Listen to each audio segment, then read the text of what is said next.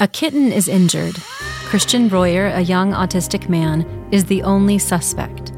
His fiancee triggers an animal cruelty investigation, then disappears.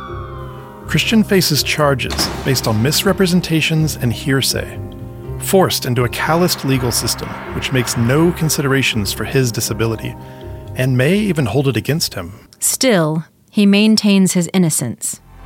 The feeling of being branded as something that awful. It really does come down to does the judge, does the prosecutor, does the defense attorney know someone with autism? If it's in my report and I was told that by a veterinarian, I'm not just going to frivolously, you know, pull that out of a, a rabbit hat.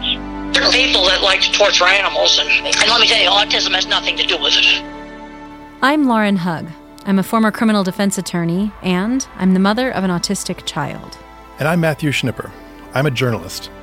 Join us on Vulnerable Creatures as we delve deeply into this case and hold powerful institutions to account.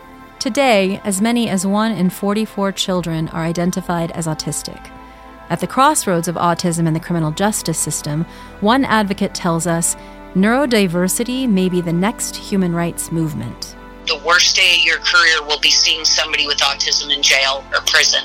You know, as long as this is hanging over him, it, it is damaging to him, you know, emotionally.